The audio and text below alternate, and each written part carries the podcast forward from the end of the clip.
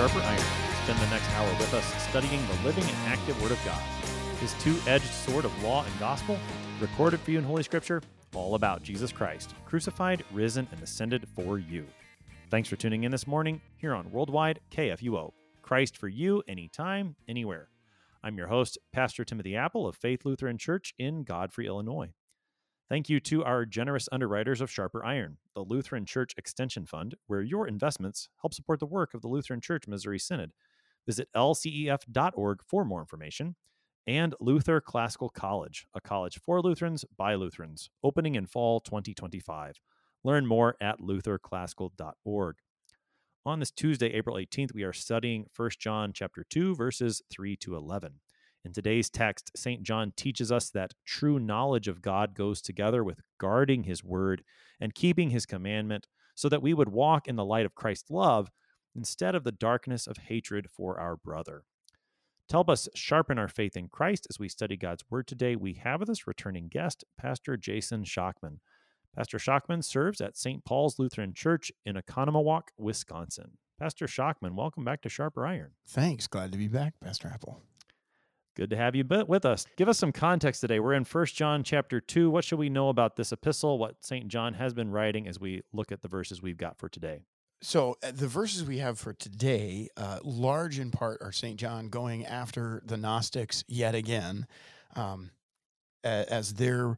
Uh, so, this is fun, right? There's a there's a one of the commentators that talks about a couple of bad actors in the congregation in the area there that John is writing to, uh, and that John's actually sending missionaries into the congregation, accompanied by these two letters by second, well, by second John and third John anyway, uh, and first First John is him writing to the church as a whole um, about these teachings that are coming around uh, and how they need to stay true to the gospel that they first learned from him.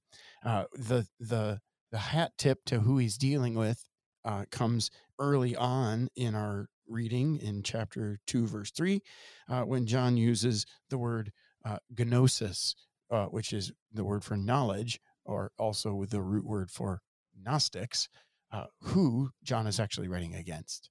Um, so that's he's going to deal with people who say they know something special, uh, but seem to not actually cling to the word of Christ uh, that he has given us. Um, so they say they know him, but they don't actually know him.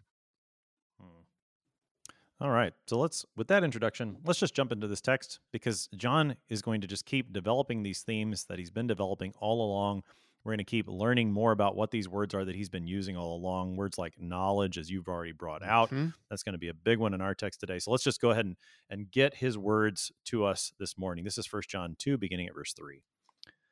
And by this we know that we have come to know him if we keep his commandments. Whoever says, I know him, but does not keep his commandments is a liar, and the truth is not in him. But whoever keeps his word, in him truly the love of God is perfected. By this we may know that we are in him. Whoever says he abides in him ought to walk in the same way in which he walked. Beloved, I am writing you no new commandment, but an old commandment that you had from the beginning. The old commandment is the word that you have heard. At the same time, it is a new commandment that I am writing to you, which is true in him and in you, because the darkness is passing away, and the true light is already shining. Whoever says he is in the light and hates his brother is still in darkness. Whoever loves his brother abides in the light, and in him there is no cause for stumbling. But whoever hates his brother is in the darkness and walks in the darkness, and does not know where he is going, because the darkness has blinded his eyes. That's our text for today. That's 1 John 2, verses 3 to 11. All right, Pastor Schockman. So we get a lot of knowledge language, especially in that first verse. By this we know that we have come to know him if we keep his commandments. I have a hard time telling you exactly where to start, but maybe let, let's start with that the idea of knowing here as St. John begins to lay it out in our text. So we know what we know because of what we know, and that's how we know it.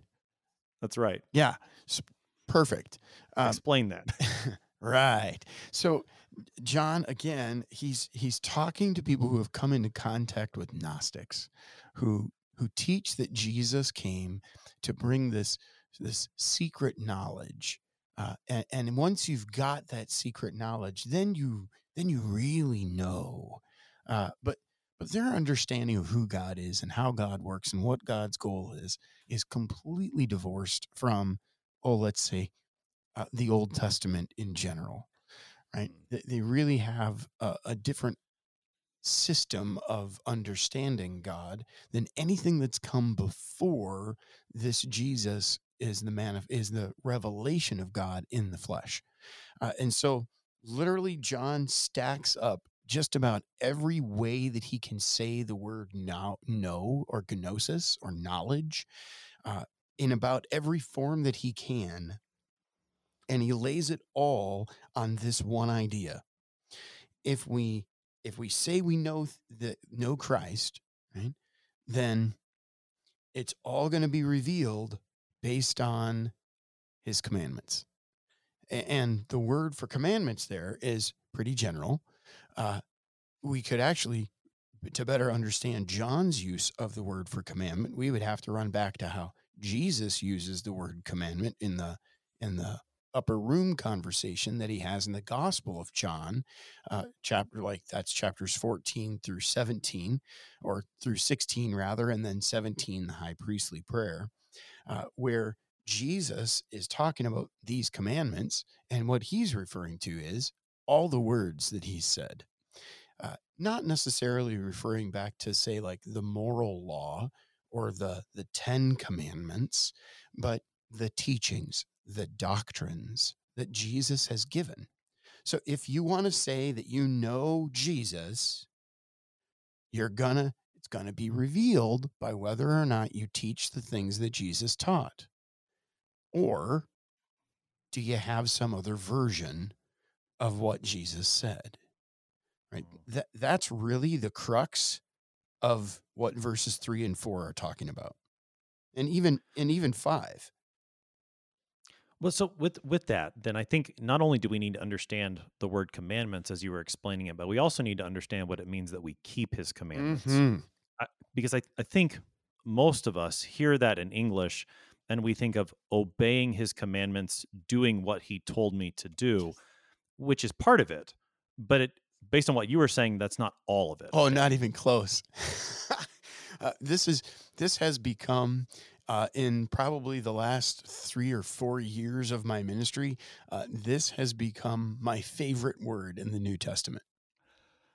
I was w- hoping you would tell me what it was because you mentioned that there's your favorite word in this text, and I didn't know which one it is. So it's the word keep. It is. It's the word tereo, right? Or terein, uh, depending on which form John uses it in, because he uses it uh, three different ways let me just make sure I'm looking at the Greek, the Greek here. Yeah. In verse three, he uses it. In verse four, he uses it in a completely different construction, but it's the same word. And then in verse five, he uses it again in another uh, different construction from those one in verse four, but always with the same intention, right? And this is beautiful. So hmm. in verse three, it's if we keep, if we terein, that is to keep his commandments, right? And then in, verse four, uh, uh, da, da, da, whoever says, I know him, but does not keep his commandment. So that's kind of like a, a future deal, right? If you if you say it, but you don't do it, well, we got a problem there. Um, sorry, that's not future, that's subjunctive. Uh, yeah, for all the grammar nerds out there.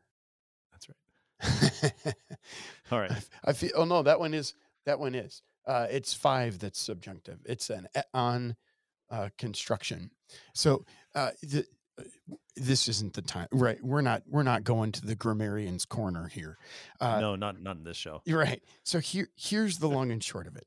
Uh, keep is used in the New Testament by John in chapter 17, verses seven and eight.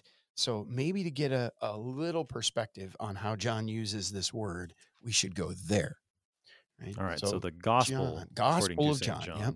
Gospel versus John. chapter 17. Chapter 17. Verses 7 and 8, which is a part of that prayer that the Jesus high speaks. priestly prayer. Yep. So I'll, I'll go ahead and read those verses for okay. us, and then so you can get, let me give you us. a little setup. Uh, sure. Notice who gives what to who?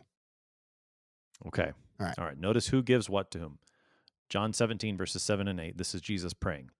Now they know that everything that you have given me is from you, for I have given them the words that you gave me, and they have received them and have come to know in truth that I came from you, and they have believed that you sent me. So, how does that help us understand the word keep? Okay. Got, got so here in 1 John 2. this is all about giving and receiving. Uh, God the Father has given Jesus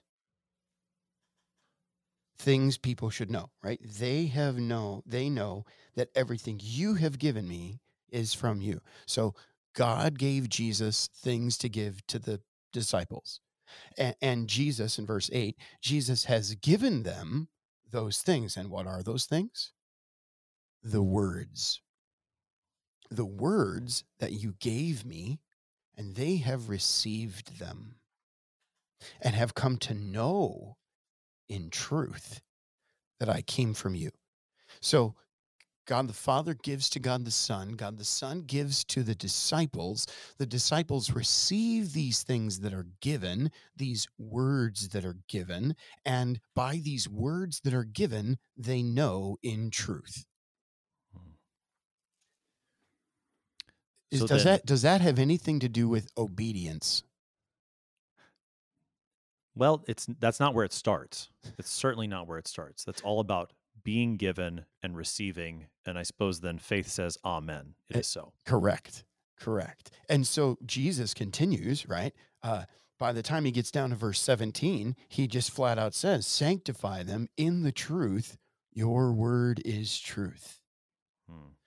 So this this word keep uh, s- seems to lean on this idea of receiving and passing on, receiving and cherishing, receiving and guarding, receiving and keeping that which has been given. Right? Yeah. So, you, so you Yeah. with you with me so far? I'm with you. So, Okay. so keeping is going to be more than obeying. And way more than obeying. It's That's right. about cherishing. It's about uh, it's about trusting. It's about believing. It's about uh, holding as valuable and sacred that that which is entrusted to you. Right. It's Mm. and it's all in the context of a relationship of giving and receiving. where God gives, the Son gives, we receive. Okay. So, and this is related then to the to the knowledge. Yeah. The the way that we know that we know is by keeping, by cherishing, holding on to, guarding what has been given to us by Jesus. which are his words. And those are his words. Right. Not and and so there again that understanding of commandments Yep. is once again broader than commandments in the sense of sometimes we think of it in law and gospel terms as Lutherans. There we're going to understand commandments in, in a broader sense, his words, his his teaching, his doctrine. his law and gospel in total, Yeah. not specifically uh, um, an application of the moral law, say, by which all of us would fall short and wonder how the dickens am, how the dickens am I ever going to get in, right? Because I think I have some semblance of an idea of the darkness of my own heart, although Jeremiah would say that I can't even understand that, um, right? But Right.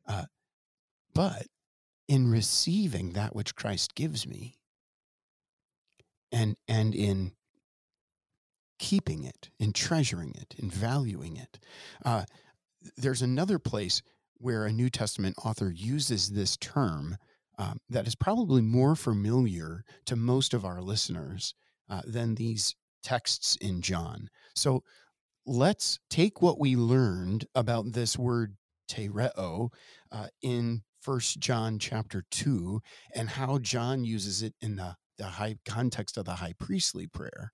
Right.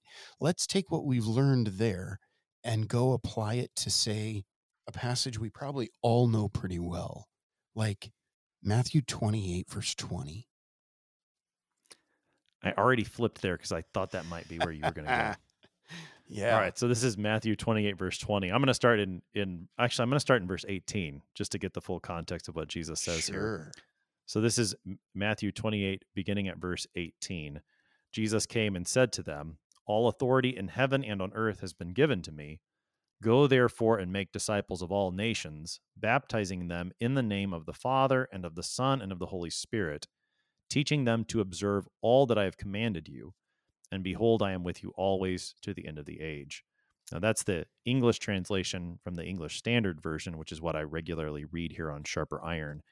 I don't have the Greek right in front of me on that passage, but if I'm not mistaken, the word tereo is the word that's translated observe in the English Standard Version. Ding, ding, ding. That is correct.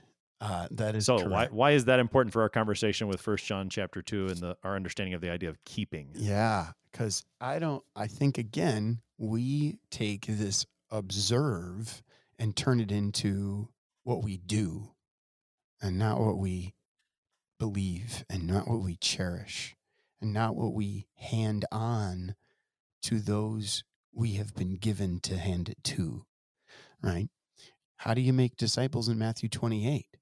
You baptize and you teach them. And what do you teach them? You teach them all the words, all the things that I've commanded you. That sounds that sounds a lot like uh, keeping these commandments in First John, right? You teach them to vouchsafe all that I've commanded you. And I love, I love translating this tereo verb as vouchsafe. Here's why. Nobody talks that way. It's true. so so if I translate it that way, then I get to tell you what it means. so tell me what it means. Okay. So exact and it means exactly what we've been talking about in first John. So sorry for being a little Johannine and talking in circles here. That's Um, right. We're going to come back to where we started. Yeah, absolutely. Uh, but uh, vouchsafe is to be entrusted with something that isn't yours, that you value and cherish, and that you give other people to value and cherish it after you, Mm. right? Um, Yeah. So when, for instance, a family heirloom is is entrusted to you, maybe maybe before you you actually inherit it, right?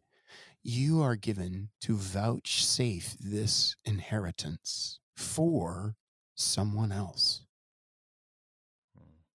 Maybe you're not even the one that's going to inherit it, but you are given to watch over it for someone self and so or someone else and so you you vouchsafe that which is not your own in order to share it with another. Mm. the other way by the way that this word is used throughout the new testament is in terms of hey you soldier watch that tomb hey you prison guard watch that prisoner. Guard tereo that thing right? Mm. so it's not their own. It's not that they can obey that prisoner or it's not that they're supposed to obey that tomb but they are to watch over it. They've been entrusted with this thing and it's their job to keep it safe to keep it pure Mm. and then to make sure it is in the same condition to be handed on to the next person that follows them. So, with all of that in mind, the way that that John and you said he uses this verb multiple times, Mhm. just to to take us back into again, this is the English Standard Translation, John First John two three and following. By this we know that we have come to know him, if we guard, if we vouchsafe, if we value, if we cherish his commandments. And you- Whoever says I know him, but does not vouchsafe, does not guard and cherish his commandments is is a but does not and that one is a liar the truth is not in him why why is it important that we have that fuller understanding of this word to understand what john's getting at in these verses well, if we think it's about obedience, and just obedience, or if we think it's just about the moral law, that's going to turn all of us into Pharisees. Hmm. All right. And, and we're all going to go around looking at whether, you know, looking at the, uh, the litmus test of the purity of the practice of, of our neighbor. Uh, and heavens to Betsy, it, you know, we're here in Wisconsin. And if you fly your Ohio State Buckeye flag, you're in big trouble. I mean, we might have to put your salvation in question there, right? I mean, I live in Packer country. I am not a Packer fan. You probably shouldn't have just admitted that on the radio. Oh, believe me, anybody that knows me knows. Uh, right? Uh, I grew up. I grew up in Ohio, man. There's one football team we root for. Um, so, but but the the illustration here is right. You could you could by all rights seriously call into question someone's faithfulness to the gospel if if if the idea of keeping the commandments is all about evaluating someone's practice and if it's the sum total of knowing whether or not you know Christ is based on your ability to keep the law, to keep the commandments, to keep the moral code, the church will never be united. It will only be divided, and we will we will each be divided from one another. But but isn't that the very thing that John goes on to say we shouldn't do? I mean, let's get to the next part of the text, right? Well, and I'm I'm even thinking backwards here in, in First John with his language to talk about the unity of the church. He's talked Oh, about yeah. how what he's what he's giving here is going to bring about fellowship, Yeah. koinonia. It's going to bring about a sharing in the gospel and with each other, with the ap- apostolic doctrine, and ultimately a, a fellowship, a koinonia with Christ, and with the. Father. Yeah. So I mean, right? It's it's not going to be something that divides, and even just this very holistic understanding of the word "keep" uh, fits perfectly with what John just got done writing about the importance of walking in the light, which we connected to the word of Christ, that is both command and promise, and that we would say the same thing that He has said, which includes admitting that we're sinners. Yeah. So wait, To- you, you mean what you're saying is that we should like say the same words and value the same judge the same words and teachings as Jesus? Yes. Huh. which is what John is saying again in other language in our text. It sounds like. Absolutely. All right. So so you mean John, now you mean John's talking in circles again? we we have to keep coming back around to what he said before and what he says after to keep Mhm. understanding Mm-hmm. what he gives us, which is is one of the marvelous things about John's writings in the scriptures is that it does, you know, continue to force you back into the text to read, to understand, to to eh, rejoice in what God has given us in his word. A- And and something you made mention of, right? That we and it's actually not just something you mentioned, but crucial. We have to be willing to confess we are sinners. And, and if I can confess that I'm a sinner and in need of Christ's forgiveness, then I don't have any standing by which to hold someone else outside of that forgiveness because I need the same forgiveness they need. Hmm. So okay, well, let's see. We're Which which we've we'll get to in, so many circles. I know. I'm kind of sure. I'm not entirely sure where where to take us next. So I'm just going to read again. By this we know that we have come to know Him if we cherish, if we vouchsafe and guard His teaching, Words, His yeah. word, there you go. which is not just obedience. But I, I do want to just put this out there too. We're not going to forget about obedience. Correct. John's not going to let us take that word and then not live. You know, he's he's already told us in the previous text again that he's writing these things so that we wouldn't sin. He- He, doesn't want us to keep on sinning. So we're not going to throw obedience out, but it's just not going to be the starting place and it's not going to be the only thing that's involved in the keeping aspect here. All right. So whoever says I know him, there's that language of knowledge again, Yep. but does not guard and vouchsafe his doctrine, His words, that person yeah. is a liar and the truth is not in him well let's let's let's talk about that negative aspect Sure. because we've got about two minutes here before the Sure. break we'll, we'll get into to the idea of the love of god being perfected on the other side so talk about that negative aspect here. Sure. So whoever says I know him but does not cherish his word, well, that person's a liar and the truth. You catch the definite article there. The truth. right? That is, Christ himself is not in him. So, so, so if you're saying that you're all a big, you know, I'm a Christian, I'm a great, I'm a great, you know, I'm a good Christian. I, I, I love, I love the Lord.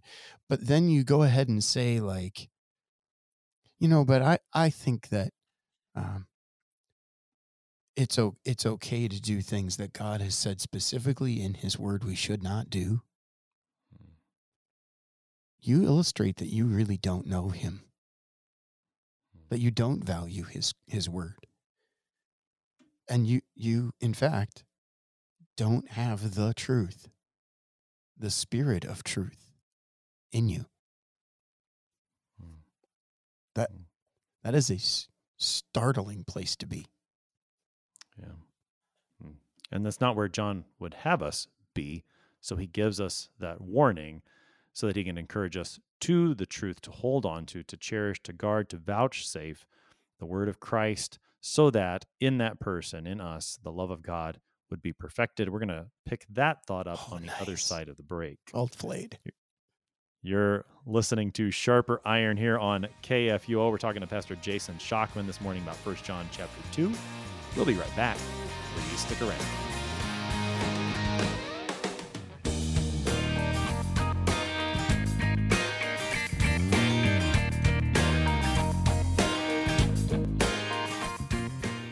Did you know that Lutherans are helping new American immigrants get settled? How about struggling church workers in need of support and refreshment? And we assist at risk children and provide disaster response to hurricane victims. Through LCMS recognized service organizations, we are doing all this and more. I'm Rahema Kavuga of Lutheran Church Extension Fund, and I don't want you to miss out on hearing what your brothers and sisters in Christ are up to. Visit interesttime.org to see how your support gives life to these works of mercy and love.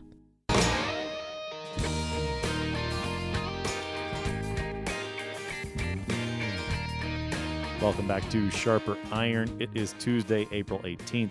We're studying 1 John chapter 2 verses 3 through 11 with Pastor Jason Schockman. He serves at St. Paul's Lutheran Church in Oconomowoc, Wisconsin. Pastor Schockman, prior to the break, we are talking about verse 5 of the text. So we pick right back up where we left off. Whoever keeps, cherishes, guards, vouchsafes Christ's word in that person, in him, truly the love of God is perfected. What's John saying there?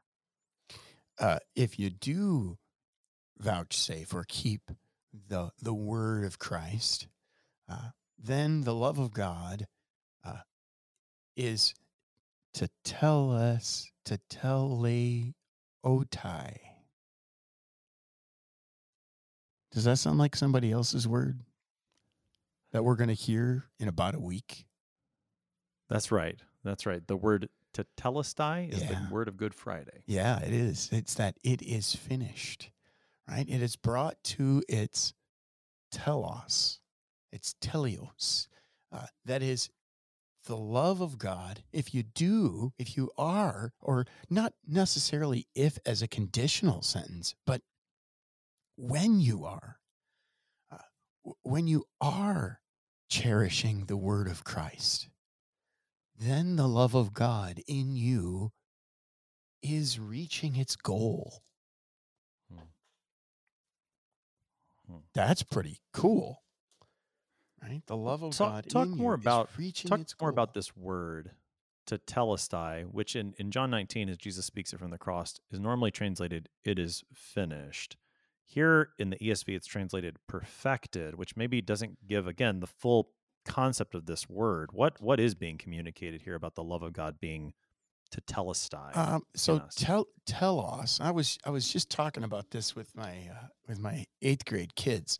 Uh, the the telos of a thing, or for instance, like teleology or teleology, is the the study of the process of things, right?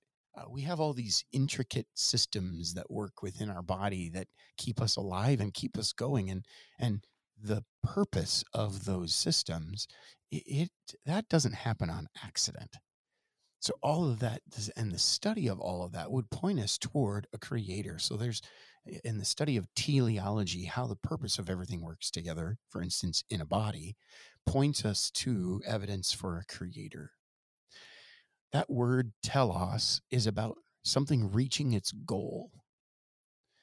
Right? So when the the word of Christ dwells in you richly, what what is this what is the stated goal of that word of Christ dwelling in us richly? What what what is it trying to do?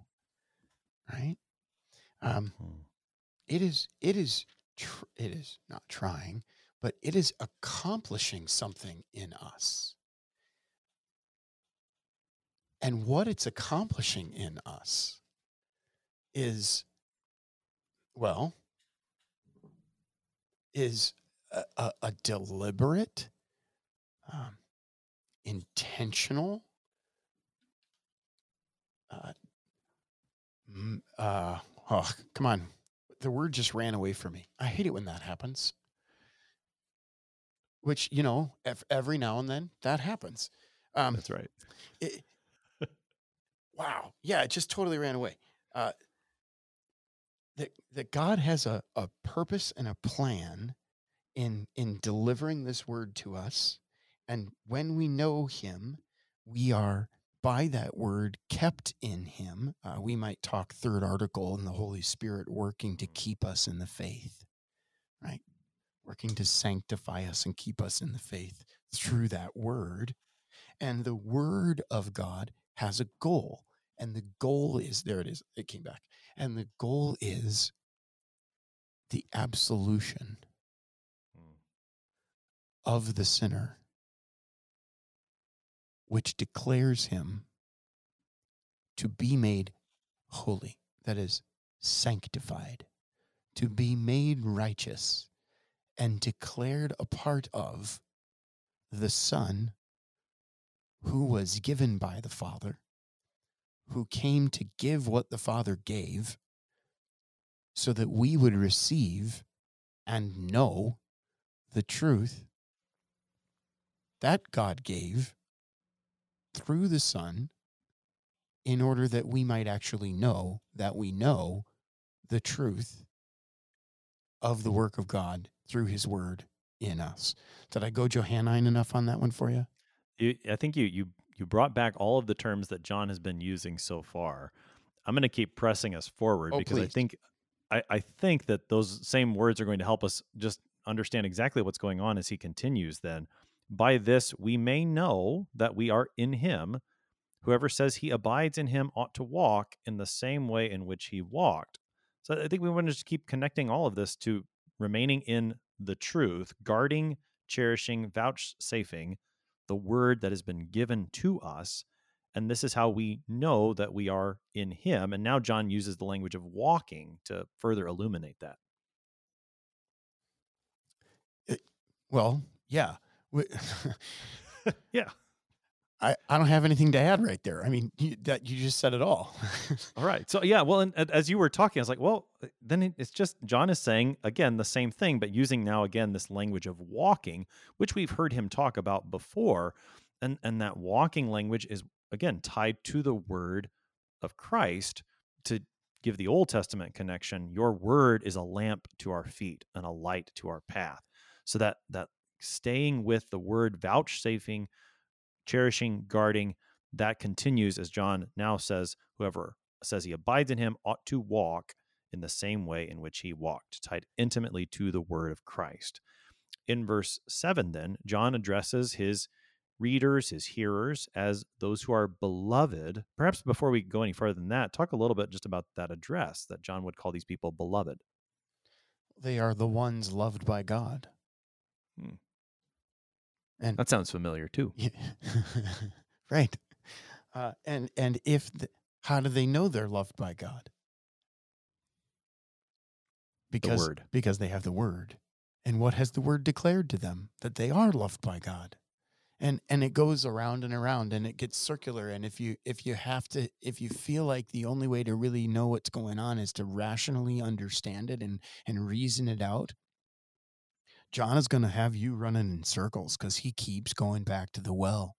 And the well is this Christ is the incarnate Word of God, whom the Father has given, that we may know the Father's love.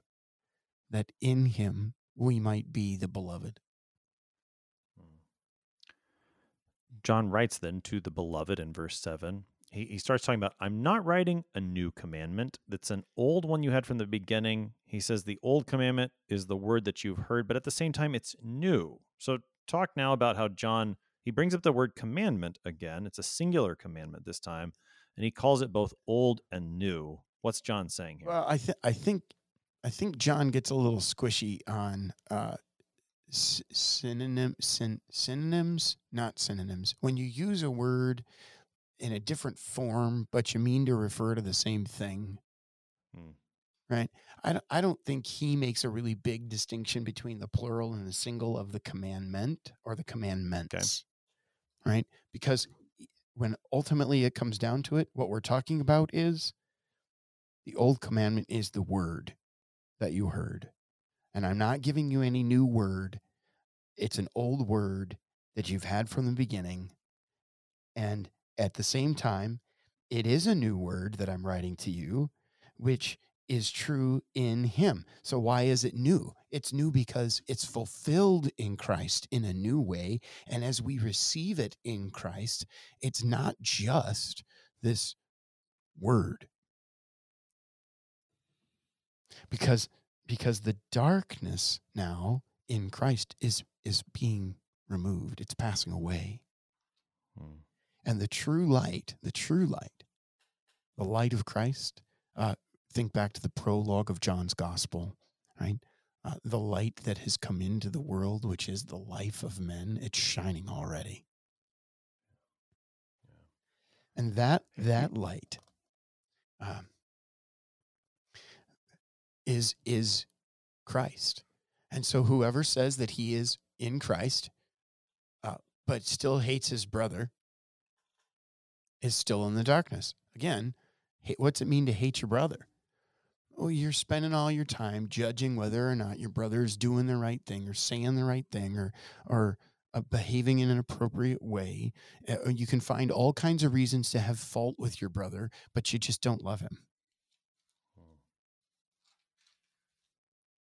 Right. Here's here's the reason. Uh, just to before yeah. I, I, I want to get there, but before the reason that I I I noted the singular nature of this commandment mm-hmm. is is not necessarily to distinguish it from commandments, but more to draw attention, thinking back to the gospel in John chapter 13, when Jesus is there in the upper room, yeah. he uses this language and he says, A new commandment yep. I give to you that you would love one another and the as I have loved you. That's the way it finishes. And the way that you just explained the difference between or the distinction between old and new is precisely what we talked about when we looked at that. Yeah. That what makes it new is the way that we've seen this fulfilled in Jesus. It's it's not that the Lord never told his people to love each other in the Old Testament, but he now shows the fulfillment and in that way it's it's new in Jesus because of that greatest love that he has shown by laying his his life down for us. Yeah. And that's why I, I think there's like some intentionality on John's part here in using the word commandment, not to distinguish it so much from commandments, but to re- recall those words of Christ in John 13 for us. Sure. And and I'm going to I'm going to second your argument by saying that's why he puts the word, the the ha logos uh, right in the center of the preamble so verses 7 and 8 kind of set the preamble for the argument that he lays out in 9 and 10 and 11. And right in the middle of verses 7 and 8 is where he nails the word. Yeah. Well, and, and even and I, I tell me if you if you what you think of this, the an old commandment that you had from the beginning, that language of from the beginning is language that John used at the beginning of this epistle, 1 verse 1 in First John, that which was from the beginning and then he he talks about in his gospel in the first chapter in the first verse that the, the, word was there in the beginning. So i wonder if that also oh, is, is, related to that. Oh yeah. I, I don't think uh, i don't think anyone who's a uh, reading john's letter right that he that he writes to be read publicly to the church right? I don't think anybody that that is connect or knows John or is a disciple of John or or has been studying with John or listening to John or even under John's pastoral care takes lightly when John uses words like in the beginning or from the beginning. That's that's loaded language with John, right? And we saw it, like you pointed out, we saw it at the beginning of this epistle. We saw it at the beginning of his gospel, and it even refers back to the very beginning of Genesis one one. Yeah, right, right. Right. Which in Genesis one, you get the distinction between light and darkness. Yep. God spoke, "Let there be light." So there you have the word. The word is speaking light, and John two is is also going to talk about light and darkness yet again here. As you you said, the commandment is new because it's true in Christ. And because the darkness is passing away, the true light is already shining. Keep keep pushing us forward into John's words here. So at the same time, right? So now we're in verse eight, right? At the same time, it's a new commandment that I'm writing to you, uh, which is true in Christ, and it's true in you. It's true in you. Well, why is it true in you? Now we got to go back because you keep His commandment. Because you, But you not just obey. Eh, not just obey, because you abide in Him. If we can use some other Johannine language Yeah. right? Uh, at the same, all right. So then we we get to the that's that's what's going on, and verse end of verse eight, the true light is already shining, the darkness is passing away. So here's the argument in nine: whoever says he's in the light but he hates his brother, well, does he really? Is he really? I don't know. You got it. There's there's some lack of trusting God's word there. Uh, whoever whoever loves his brother abides in the light and in him there is no cause for stumbling. Hmm. There's no reason to not, or rather, there's he he is trusting the word of Christ. He is sharing the forgiveness of Christ. He is, uh, when called to repentance, willing to say, "Ah, "Yeah, I'm a sinner too." There's no cause for stumbling, right? That is, he's willing to say, I'm a sinner. He's not the man that says, Oh, well, I don't have any sin, therefore God becomes a liar. Right? He's not that guy. Right. So again, John John goes back to what he said at the end of chapter one. He's just illustrating it from a different standpoint. Hmm. But but whoever hates his brother is in the darkness and walks in the darkness and does not know where he is going because the darkness has blinded him.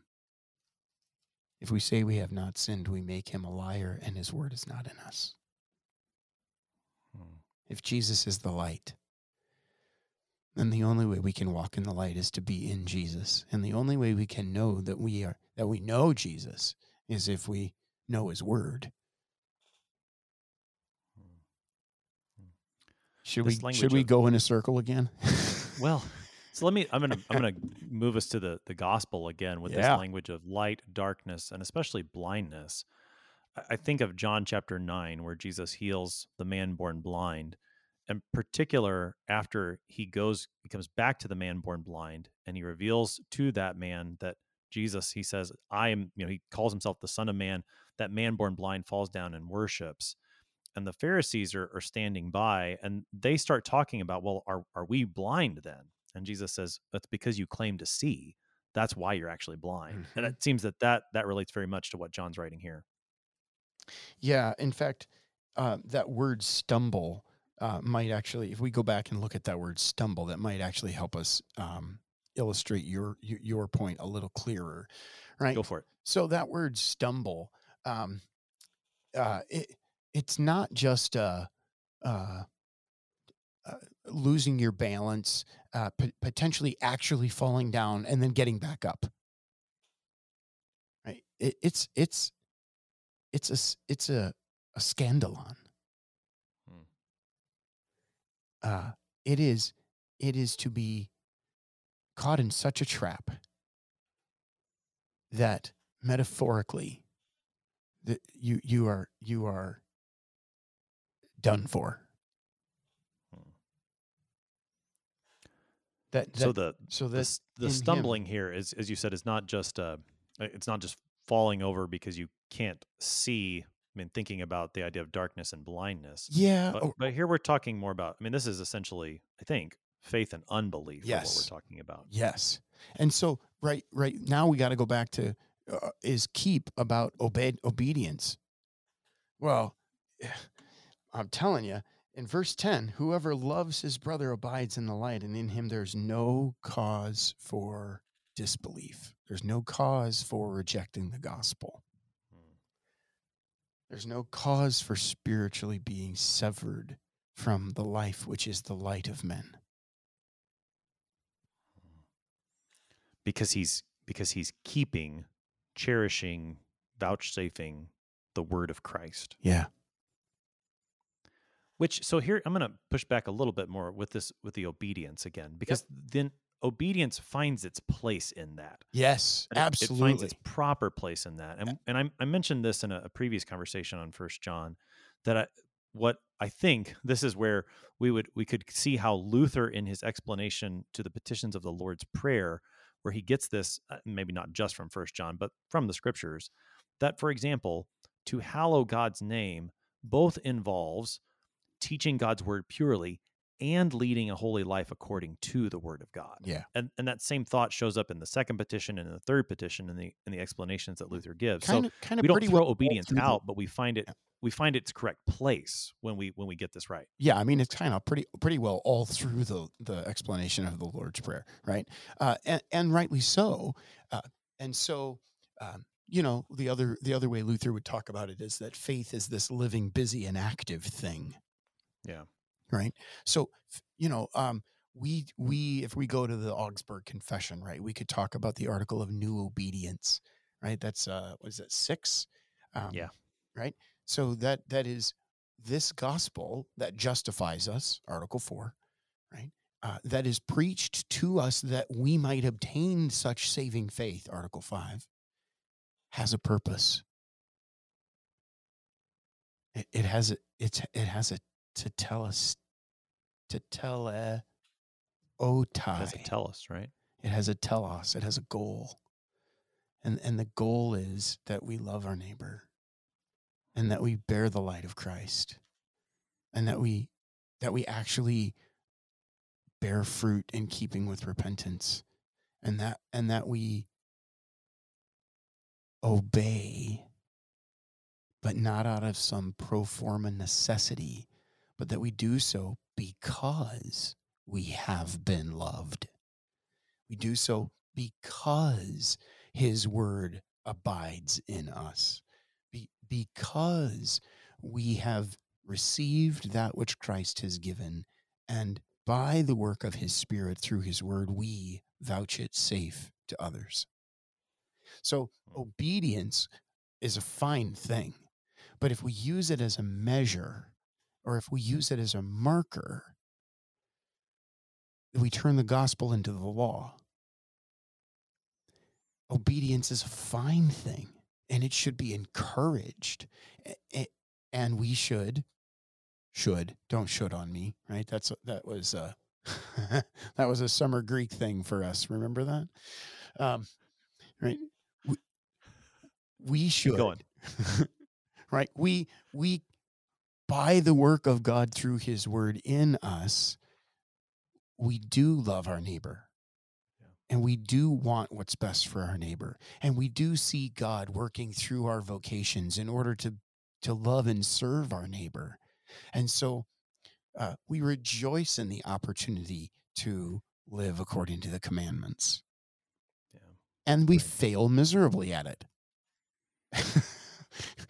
And when we do, we have an advocate with the Father, Oh. Jesus Christ, the righteous one. Amen. Right. And if we if we confess our sin, God, who is faithful and just, forgives our sins and cleanses us from all unrighteousness. And there we stand before him again saying, Hey God, I got I got I need forgiveness and I and I and I got nothing to offer you.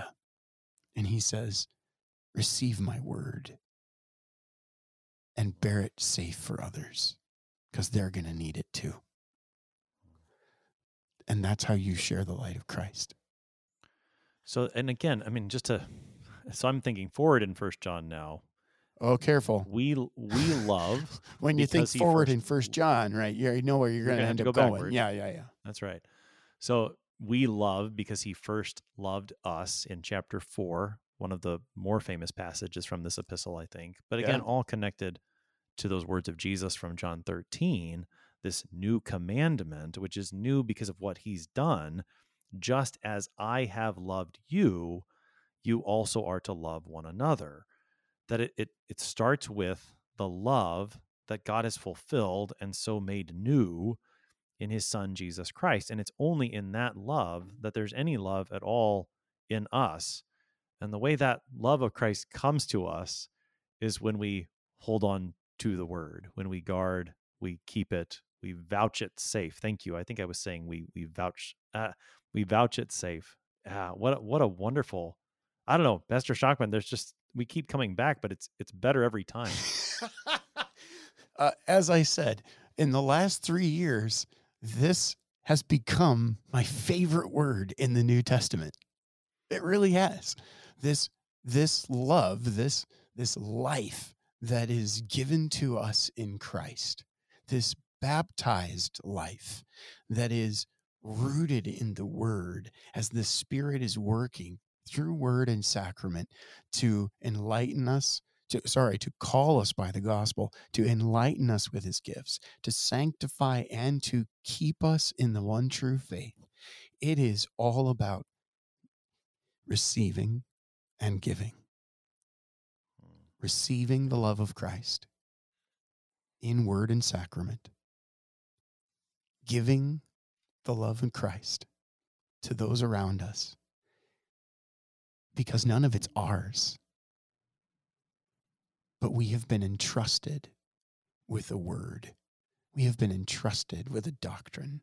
We have been entrusted with a love, a love that forgives, a love that calls to repentance, but a love that does so gently for the sake of the other not because not because the one calling for repentance stands aside and aloof and casts judgment, but because in love, the one who calls to repentance sees the long term effect of where that, where that beloved stands and doesn't want that for them. And so in love, they call to repentance and they deliver the word that they have been entrusted with. And they they guard it and they keep it and they they want to vouch it safe to those who come after. Mm. Yeah and and in that word there is life there is light there is truth there's all the good things that Christ would give to us so that we would have fellowship with him yeah. have fellowship with each other have fellowship with the father and and not only now but but for all oh, eternity. Oh, and I mean, there's the there's the whole bucket, right? Forgiveness, life, salvation. Yeah, yeah, fantastic. These gifts of God are for you, dear listener. Pastor Jason Schockman serves at St. Paul's Lutheran Church in Oconomowoc, Wisconsin. He has been helping us today to study First John chapter 2 verses 3 to 11. Pastor Schockman, thanks for being our guest today. Very welcome. I'm your host here on Sharper Iron, Pastor Timothy Appel of Faith Lutheran Church in Godfrey, Illinois. If you have any questions about the first epistle of St. John, please send an email to kfuo at kfuo.org. It's always a joy to hear from you. Thanks for spending the morning with us. Talk to you again tomorrow.